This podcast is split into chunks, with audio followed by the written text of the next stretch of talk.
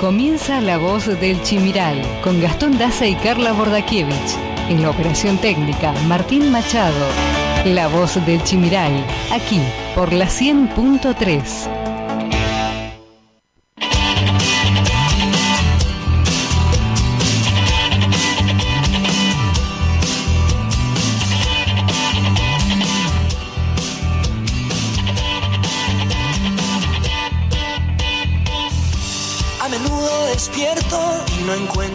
sentido. Aunque siempre me siento tan feliz de estar vivo. Cada tanto pregunto qué podría haber sido. Si tomaba otro rumbo y hacia otro destino. A veces tengo miedo de encontrarme solo y desnudo frente al espejo. Ponerme sincero en voz alta, oír lo que pienso.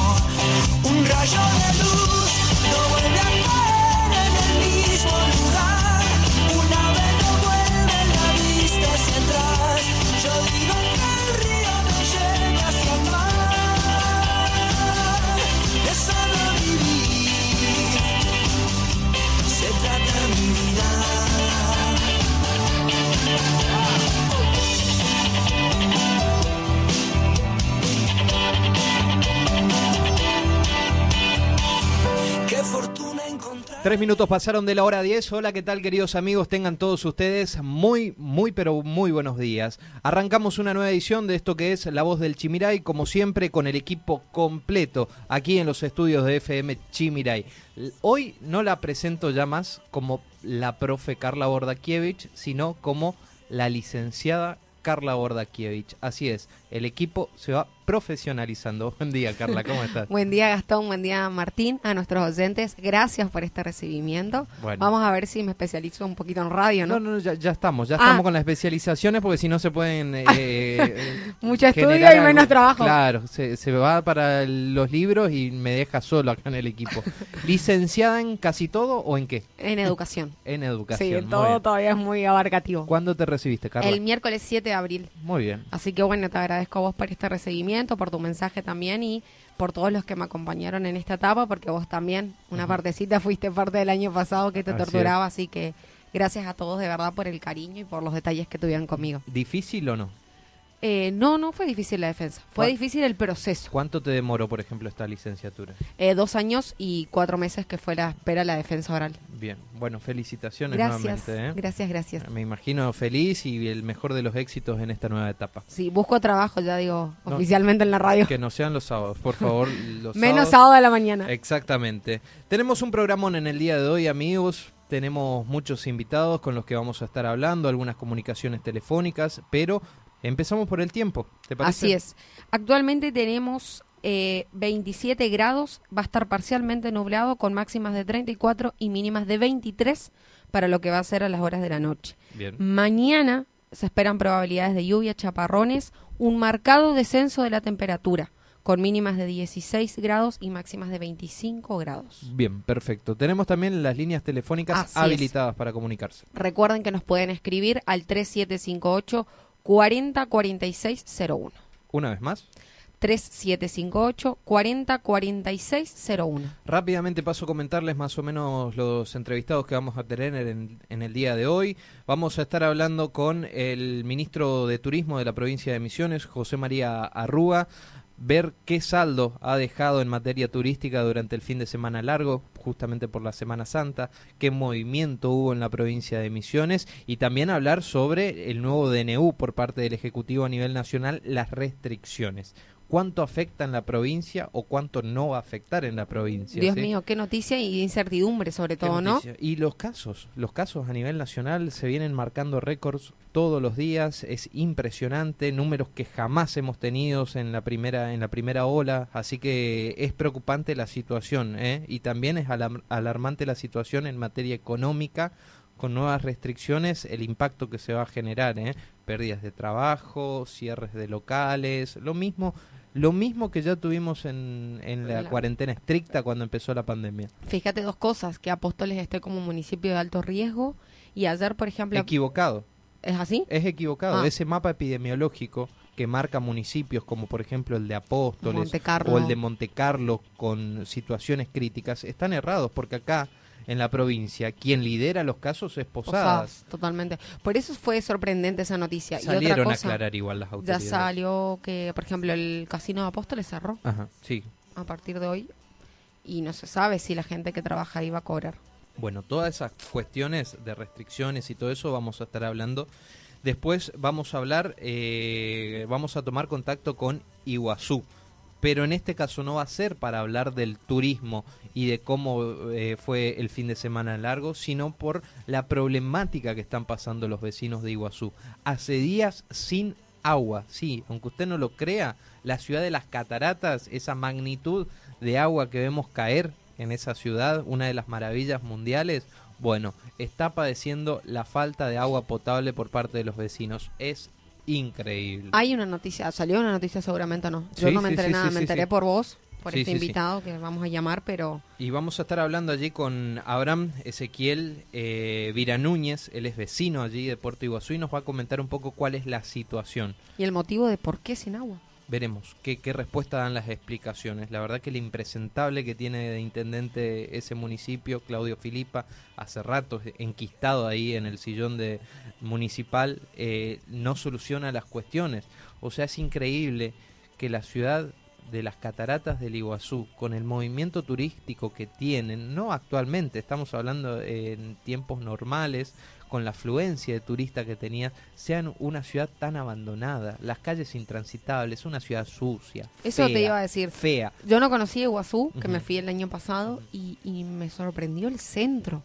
Me duele como misionero tener que decir que tenemos una ciudad tan fea, entre medio de tanta belleza. Sí, totalmente. Porque Iguazú el parque es, una cosa feo. aparte y la ciudad de Iguazú es otra, totalmente diferente. Es feo, es feo Iguazú. Me duele, me duele y pido disculpas si alguien se siente dolido, pero Iguazú es horrible, lamentablemente.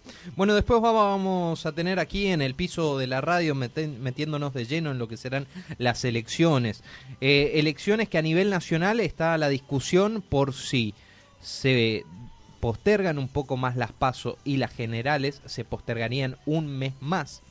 Estamos hablando de junio. No, no, no, no, no. Ah, Junio es la elección provincial y queda en junio. queda en junio por lo menos hasta el momento. Imagínate que Misiones no va a tener restricciones, por ende sostienen todavía la postura desde el Frente Renovador de desdoblar la elección y de que los misioneros vayan a votar en junio, el 6 de junio.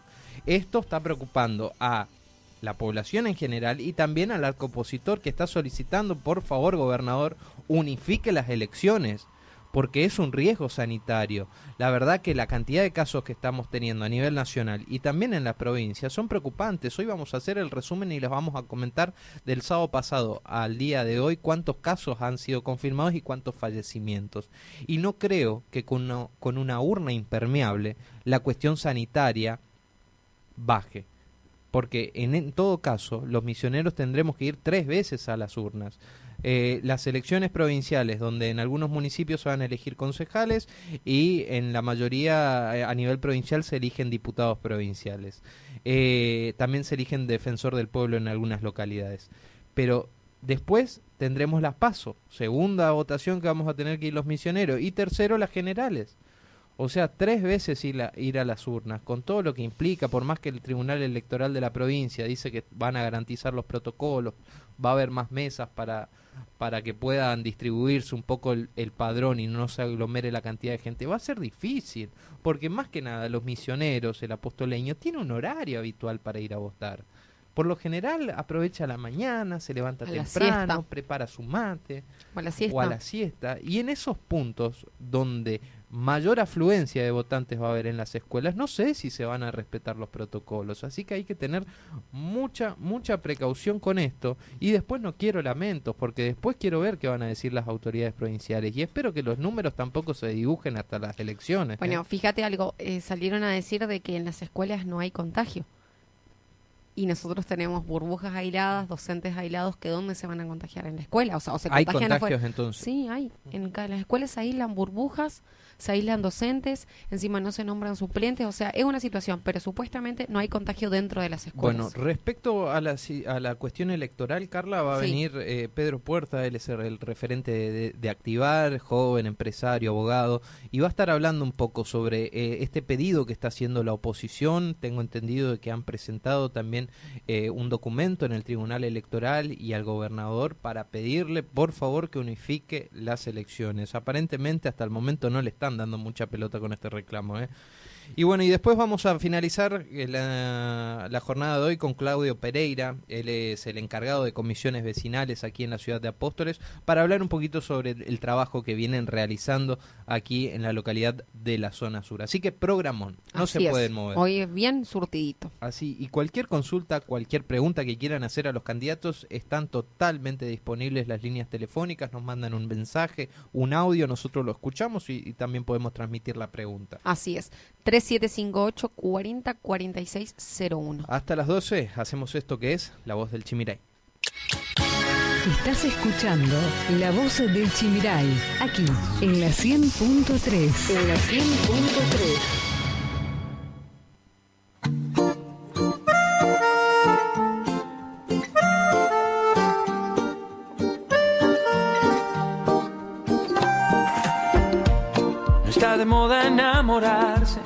ya nadie quiere ser sincero.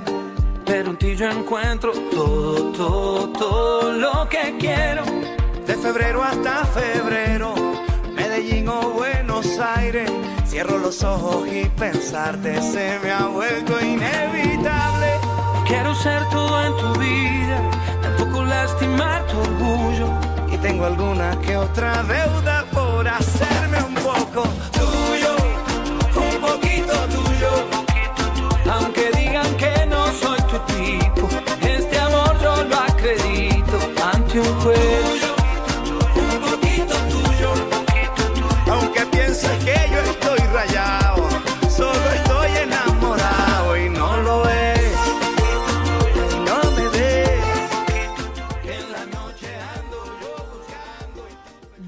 cuarto y tenemos 27 grados. Vamos con los temas más importantes de la semana, Gastón. Así es, como los tenemos acostumbrados, queridos oyentes, este primer bloque vamos a repasar un poco lo que ha sido la semana en materia informativa, comenzando desde el lunes pasado. Y les cuento que pese a la pandemia, el turismo misionero recaudó 102 millones de pesos en Semana Santa. Así es, durante el fin de semana largo por Semana Santa, el sector turístico misionero se vio beneficiado justamente debido a que Fue una de las eh, de los atractivos más elegidos por parte de los turistas para pasar unas mini vacaciones en medio de la pandemia. Es así que el movimiento turístico dejó en la provincia una recaudación aproximada de 102 millones de pesos. También el pasado lunes llegaron a Misiones 25.000 dosis, dosis de Sinopharm para frenar el COVID justamente y continuar con la campaña de vacunación. Durante la mañana de este lunes llegaron a la provincia 25.000 dosis de vacunas chinas Sinopharm eh, que se utilizan para la inmunización del COVID-19 en los distintos municipios. El plan de inmunización continuará con la aplicación de eh, mayores de 60 años y también con la habilitación de algunos cupos especiales para docentes, universitarios, excombatientes de Malvinas, farmacéuticos, entre otros. Confirman que precios máximos no llega al interior de Misiones. Este programa a nivel nacional, porque el titular de Defensa del Consumidor, Alejandro Garzón Macedo, eh, dijo que solamente el Hiperlibertad, el Chango Más y el Supermercado California de Posadas son los que registran estos beneficios que es el programa de precios máximos y así quedando al margen todas las empresas del interior de Misiones. Lamentable, los pocos beneficios que pueden llegar para por lo menos controlar los precios no llegan al interior de la provincia como si no, no viviera nadie en el interior. Es como el programa de ahora, viste que vino la hora carne, pero vino en un camión. O sea, Sí. no, no implementan Bueno, las carnicerías. Claro, ese sí anda recorriendo toda la Sí. provincia. Yo vi el, el cronograma así, por eso digo, todas las provincias, pero viene en este camión, no es que lo aplican las carnicerías. Vamos a ver si por lo menos desde, desde el sector empresarial eh, ponen presión para que lleguen estos programas al interior de la provincia y puedan beneficiar más que nada a la gente, los consumidores. Consideran oportuno discutir la implementación de boleta única papel. Al fin mi perro cazó una mosca. El bloque de diputados de consenso federal consideró oportuno debatir en el Congreso la implementación de la boleta única papel para las elecciones de este año, al advertir que lo que corresponde es darle formalidad, seriedad y transparencia a cualquier discusión sobre el proceso electoral. Hace tiempo se tendría que haber implementado ya la boleta única papel o el sistema de voto electrónico. ¿Qué pasa? Que no llega todavía. Bueno, en realidad sé qué pasa. Hay muchas cuestiones de fondo. Se pueden manipular los números más fácil, así como estamos votando, que con una boleta única papel, por ejemplo, con un voto electrónico. El gobierno extendió el trabajo remoto para los empleados públicos. La medida se implementó la semana pasada, desde el 29 hasta el 31, fue prorrogada hasta el próximo 9 de abril. La y el PAMI se sumaron a la lista de exceptuados de la medida y trabajarán de manera presencial. Esto es más que nada en los entes nacionales. La deuda argentina sigue creciendo y ya supera al PBI del año entero. La deuda sigue creciendo a pesar de la reestructuración alcanzada con los bonistas el año pasado. El endeudamiento del Tesoro Nacional ascendía ya al 104% del Producto Bruto a fines del 2020 un año antes, representaba el 90% según consideran los datos oficiales y un informe de la Oficina del Presupuesto del Congreso. Lo que sucedió en realidad fue que el PBI se achicó durante la pandemia, según datos oficiales, y cayó 9,9%. La deuda, entonces, representa una mayor porción de la economía encogida. Pasamos al día martes y les cuento que las noticias tienen que ver con el aumento del gas en garrafa. El Gobierno Nacional oficializó el pasado martes la decisión de incrementar un 21% los precios máximos para la garrafa de gas licuado de petróleo y elevó hasta un 33% el subsidio para la compra de consumidores que no estén conectados a la red de gas natural. Saben que Misiones hace tiempo está postergado en el tema del gas natural. Somos una de las pocas provincias a las que no llega el gas natural lamentablemente y cuando escuchamos a los gobernadores todos los años o los candidatos a gobernadores aseguran de que el gasoducto del NEA es una cuestión pendiente y de que ya va a llegar y que guaraguara, guaraguara. Escúchame algo, mil pesos puede llegar a costar una garrafa. Y capaz que acá en Apóstoles Dice, decía en la noticia, que se incrementó de 420 a 550 en algunos lugares y que va a lo largo del, del, año va a llegar a los mil pesos. Bueno, mira, te cuento. Es así que se fijó para la garrafa de 10 kilogramos el precio a la venta al público de 424 pesos con 43 centavos en abril. 429 ah. pesos con 73 centavos en mayo y 435 pesos con 18 centavos en junio. Disculpame, Esto es para la de 10 kilos retirándola en boca de expendio. Ah, porque ya estaba no 500 a y 550. ni en el kiosco del barrio. Eso, eso hay que aclarar. Por ejemplo, para la de 12 kilogramos los valores se establecieron en 509 pesos con 32 centavos este mes, 515 pesos con 68 centavos en mayo 522 pesos con 22 centavos para junio y para la de 15 kilos se fijó a 636 pesos con 65 centavos ahora en abril, 644 pesos con 59 centavos en mayo y 652 pesos con 78 centavos en junio. Todo esto estamos hablando precios que vas a buscar a la boca de expendio. Yo no sé en realidad si acá en Apóstoles hay boca de expendio.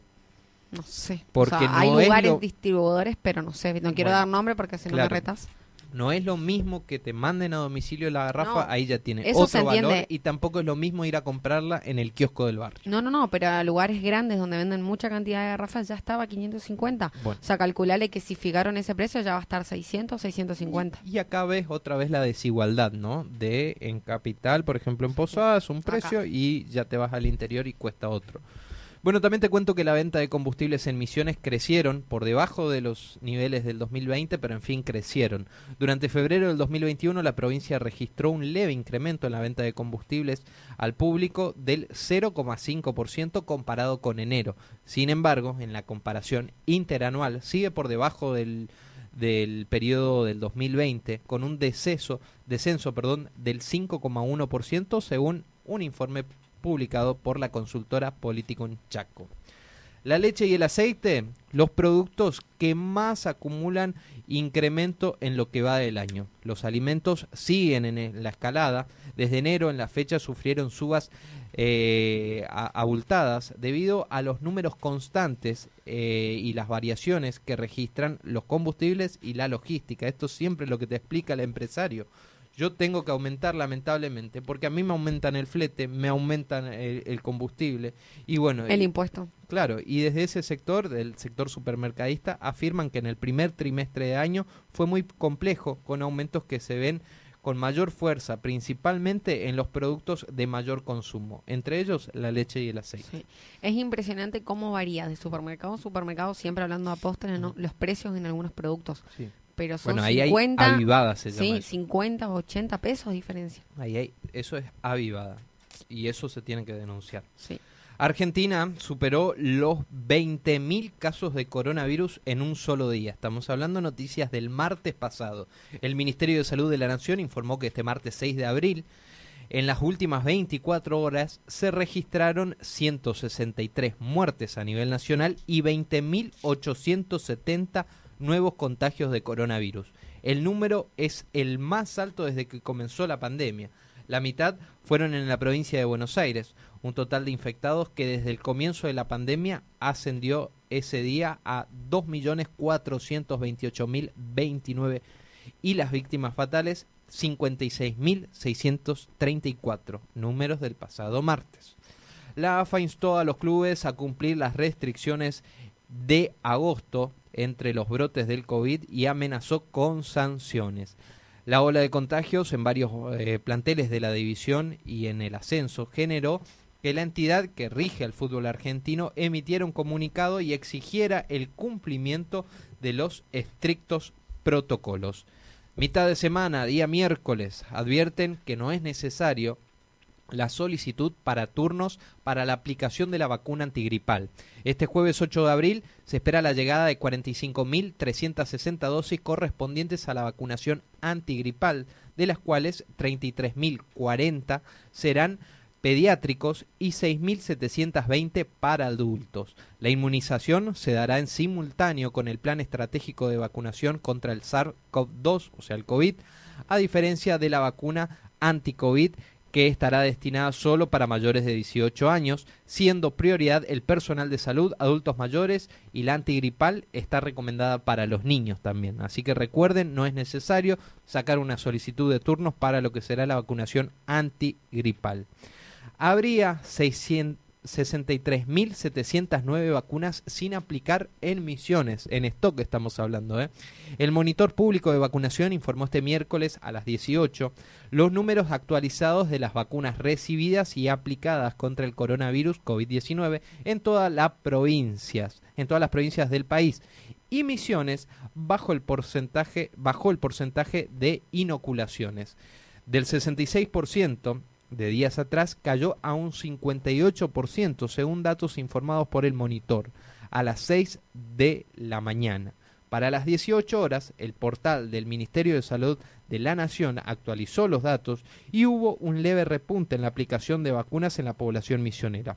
Con los datos actualizados ese, mar, ese miércoles perdón, a las 18 horas, el monitor reflejó que de las 161.000 400 vacunas recibidas por el gobierno provincial, el Ministerio de Salud Pública aplicó 97.691 dosis, es decir, el 60,52% de las dosis recibidas. Esto significa que actualmente, al martes pasado, había 63.709 dosis que no han sido aplicadas. ¿Y dónde están? Están guardadas. ¿Para qué? No sé.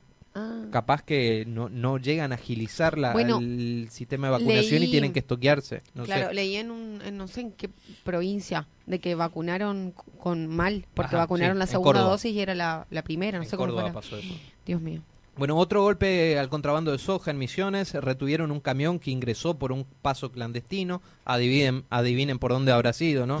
La policía de Misiones interceptó en la intersección de las avenidas República Argentina y Calle Moreno, estamos hablando en Concepción de la Sierra, un camión con semillas de soja que ingresó a la provincia desde Corrientes por un paso clandestino. Muy probable que sea por acá o por Azara. Además, evadió el control fiscal de la Agencia Tributaria Misiones.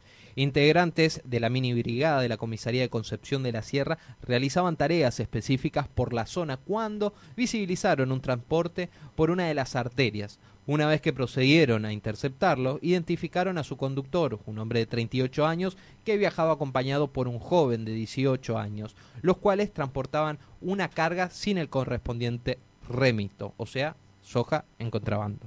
Juntos por el Cambio pide unificar las elecciones en Misiones. La mesa provincial de Juntos por el Cambio realizó una presentación formal al presidente del Tribunal Electoral y al gobernador solicitando unificar las elecciones provinciales con las nacionales, dado el rebrote de COVID-19 que avanza en el país y en la región. La nota fue llevada con la firma de los representantes de la UCR, el PRO y Activar, y allí señalan la preocupación del departamento de Apóstoles, Guaraní y Monte Carlos, que figuran entre los distritos con eh, la mayor cantidad de contagios. Alberto Fernández, por su parte, anunció las nuevas restricciones. El pasado miércoles, la Argentina ha entrado en la segunda hora, manifestó el presidente. Con un mensaje grabado desde la Quinta de Olivos, donde permanece aislado tras contagiarse de coronavirus, Alberto Fernández anunció el miércoles por la tarde las nuevas restricciones que regirán empezaron a regir a partir de el viernes a las 0 horas, o sea, ayer. Es con el objetivo de reducir la cantidad de casos positivos. La nueva medida que registran será hasta el 30 de abril y son, no se podrá circular desde las 0 hasta las 6 de la mañana, cierre de bares, restaurantes a las 23, suspensión de reuniones sociales en domicilios particulares, suspendió- suspensión también de reuniones con más de 20 personas al aire libre, suspensión de los viajes grupales y de egresados, suspensión de deportes amateur grupales.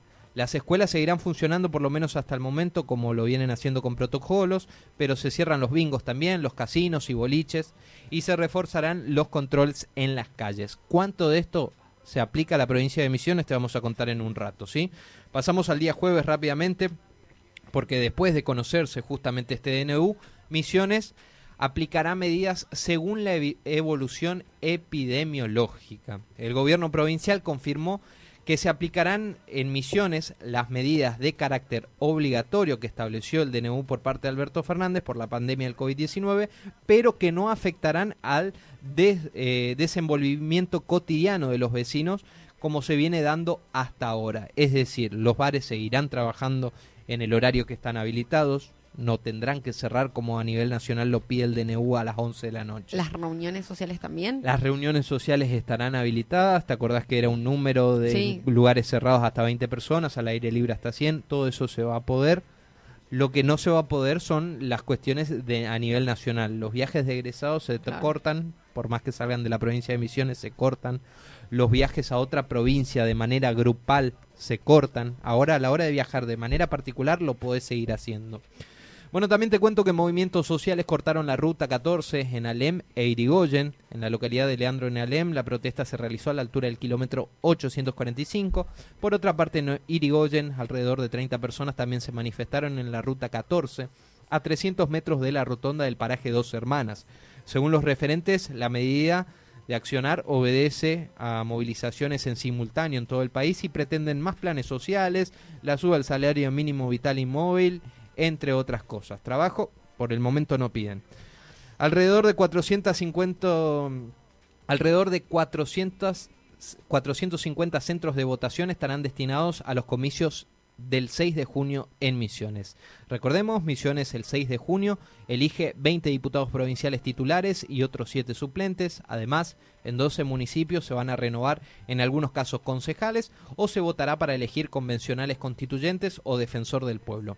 En ese sentido, el Tribunal Electoral de Misiones transita una semana de muchas definiciones antes de generar el padrón definitivo. Alrededor de 450 centros de votación estarán destinados para los comicios del 6 de junio, un 27% más en referencia a las últimas elecciones, sostuvo la secretaria del Tribunal Electoral de Misiones, Gisela Hendry. Otro día de récords, el pasado jueves, récords de contagio en toda la Argentina, se informaron 23.683 nuevos casos y 290 muertos por coronavirus. El Ministerio de Salud Pública de la Nación informó que el pasado jueves se registraron 23.683 nuevos contagios de coronavirus. Es el tercer día con mayor contagios, por lo menos esta semana fue una explosión de casos a nivel nacional. ¿eh? También la oposición cruzó a Alberto Fernández. No podemos tener un presidente que se enoje y se convierta en un barra brava, dijeron. Luego de que el presidente Alberto Fernández catalogara de imbéciles y de malas personas a los integrantes de Juntos por el Cambio, firmaron un comunicado en rechazo a las restricciones para frenar el aumento de casos de coronavirus. La oposición le respondió con duro mensaje. No podemos tener un presidente que se enoje y que se convierta en un barra brava. Si hay una segunda ola, no hay que repetir los errores del 2020. Desde Juntos por el Cambio hemos dicho que hay que ser cuidadosos y equilibrados con las restricciones. Alberto Fernández debería dar confianza, no gritar, escribió en su cuenta de Twitter, de Twitter Mario Negri, el jefe de el Interbloque Juntos por el Cambio. También te cuento que el FMI remarcó que hay internas dentro del gobierno de Alberto Fernández que complican la negociación por la deuda. El directorio el director perdón, del Fondo Monetario Internacional para el Hemisferio Occidental, Alejandro Werner, afirmó que el organismo todavía tiene, deudas tiene dudas perdón, sobre el manejo de la economía local.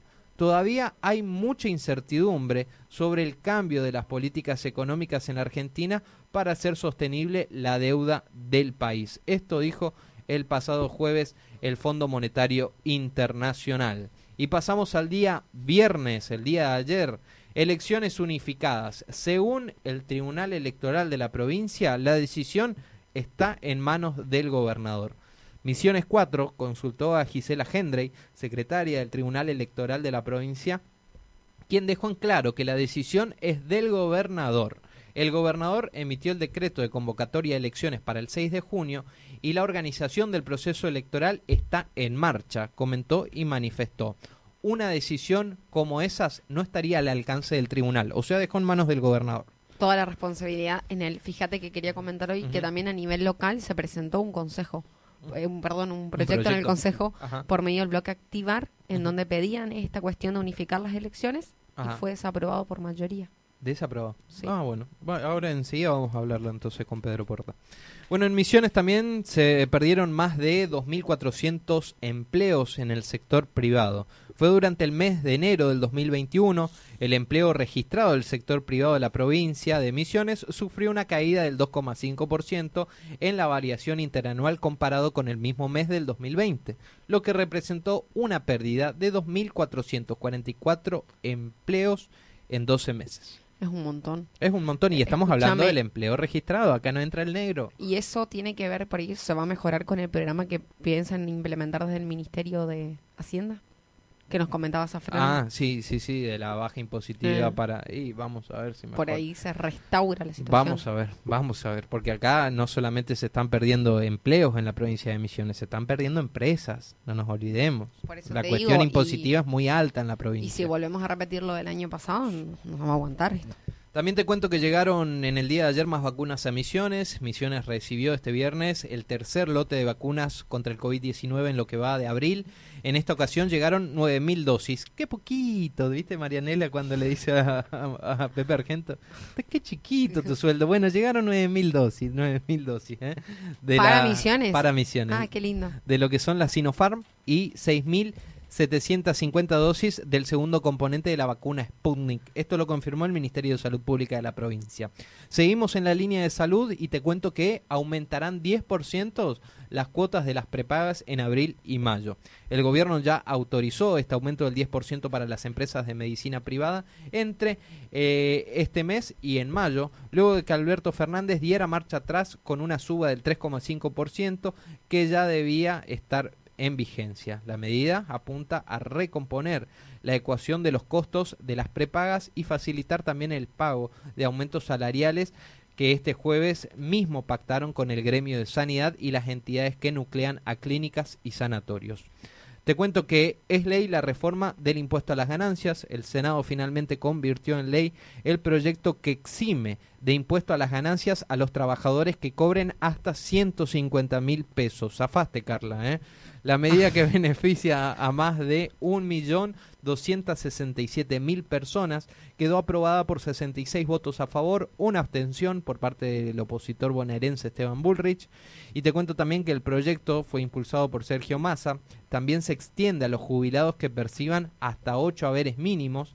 Asimismo, los trabajadores que cobren entre 150.000 y 173.000 pesos pagarán el gravamen pero la FIP establecerá las deducciones para evitar grandes diferencias entre los que deben tributar los que sean gastos exentos, ¿sí? El aguinaldo por el momento, el aguinaldo de los sueldos, hasta 150 mil pesos eh, brutos, tampoco va a pagar ganancias. Te digo, ¿hasta dónde, no? Que trabajes y lo que cobres te tengan que sacar un porcentaje. ¿Cuántos en la Argentina cobran 150 mil pesos?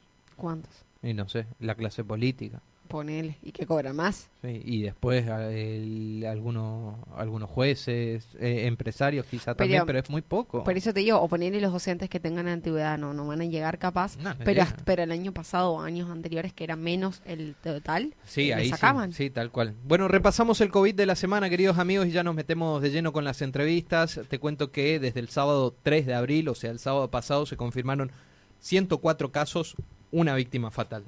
El domingo 4 de abril fueron confirmados 107 casos, una víctima fatal. Cuatro de esos 107, perdón, dos de esos 107 casos fueron de apóstoles. El lunes, inicio de semana, 5 de abril, 108 casos fueron confirmados, dos eran de apóstoles, un fallecido. El martes pasado, 6 de abril, 128 casos fueron confirmados, dos fallecidos, cinco se confirmaron ese día en apóstoles, el martes. Después el día miércoles, miércoles 7 de abril se confirmaron en la provincia 134 casos, un fallecido, dos de esos 134 casos pertenecen a apóstoles. El jueves pasado, 8 de abril, 130 casos confirmados, tres fallecidos, dos de los casos confirmados pertenecen también a apóstoles. Y pasamos al viernes, viernes 9 de abril, 128 casos fueron confirmados, un fallecido y de esos 128 casos, 5 eran de apóstoles. En la semana, amigos, o sea, del sábado pasado a hoy, se confirmaron 839 casos en toda la provincia. ¿Cuántos fallecieron esta semana? 10 personas fallecieron esta semana en la provincia, producto del COVID. En total, en lo que va de la pandemia, eh, perdón, casos activos, tenemos hasta el momento en toda la provincia 1071. Externados, o sea, con aislamiento domiciliario, 1023. Internados, los más complicados, son 48 y recuperados 12.133. Fallecidos hasta el día de hoy son 244. Estas fueron las noticias más relevantes de la semana. Estas fueron las noticias más relevantes de la semana. Todo lo que pasará y tenés que saber pasa por aquí. La voz del Chimiray. La voz del Chimiray.